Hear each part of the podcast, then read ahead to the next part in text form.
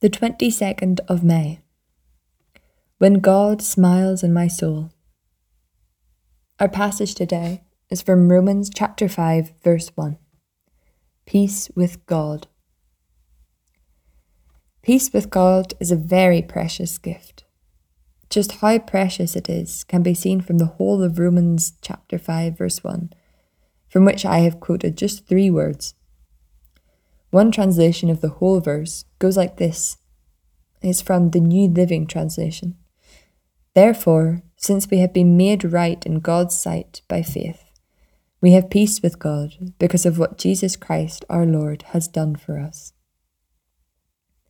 Peace with God is a life of spiritual freedom, freedom from the power of punishment, the guilt of our sin, all because of what Jesus Christ has done for us.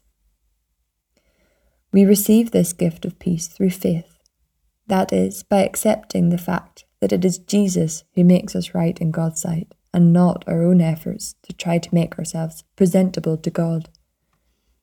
One Bible scholar, William Hendriksen, has said that this peace with God is the smile of God reflected in the soul of the believer. That is beautiful, when God smiles on my soul.